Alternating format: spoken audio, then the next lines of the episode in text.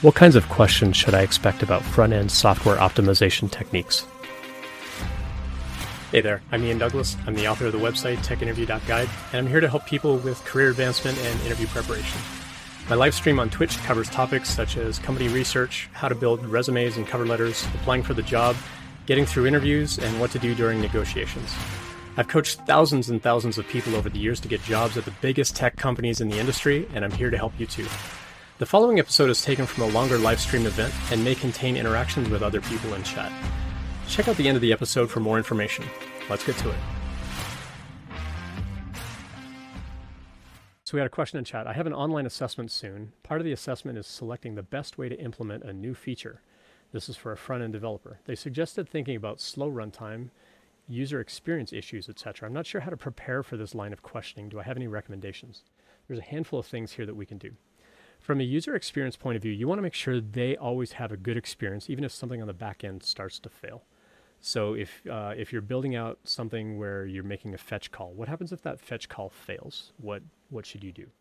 Um, so you want to make sure that any kind of error that you get back, that you handle that in an appropriate way, that you can give your user a good experience, saying, "Sorry, something went wrong." Uh, you know, check back in a, in a little while. Um, for things like how to implement new features, um, in production systems, I've done things like, uh, you know, what we call a feature flag, where a particular account has to have a feature flag turned on saying that Ian is allowed to see this feature. So the next time I log in, I see it. That gives you control as a programmer over who gets to see that particular feature as you're building it out, as you're improving it, taking their feedback, where it's still in production, but not everybody gets to interact with it. So thinking of the idea of feature flags is is is something you could consider. Um, thinking about slow runtime, the runtime may not necessarily be on the front end; it might be on the back end. So again, how do you how do you give your user a good experience if something is slow on the back end? So not even from the failure point of view that I just mentioned, but what if it's just really slow? So things like little animations of like spinners and things like that, where the user can visually see that something is happening. Now, for visually impaired people, they're not going to see those animations. So you might need to figure out how can I hook into things like screen readers to say your data is being processed, please wait. Um, you could look into things like that. Again, for the user experience point of view and trying to keep everybody uh, accommodated with what you're building. Another one that I consider when it comes to user experience is color blindness. Not everybody can see red and green. Not everybody can see orange and blue. And so finding good color schemes and using icons of like a checkbox for you know what would otherwise be green and an X for something that might, might otherwise be red, um, using iconography to make it very clear like this is a good path, this is a bad path of of how you want to direct their experience. Um, let's see what else. What else might I recommend? Uh, chat. If you've also got uh, ideas in in uh, in chat for things like this, uh, I would love other input on here as well. Um, those would be kind of the primary ones. So when when you're talking about like slow runtime and issues and things like that, it's sometimes out of your control as a front end developer.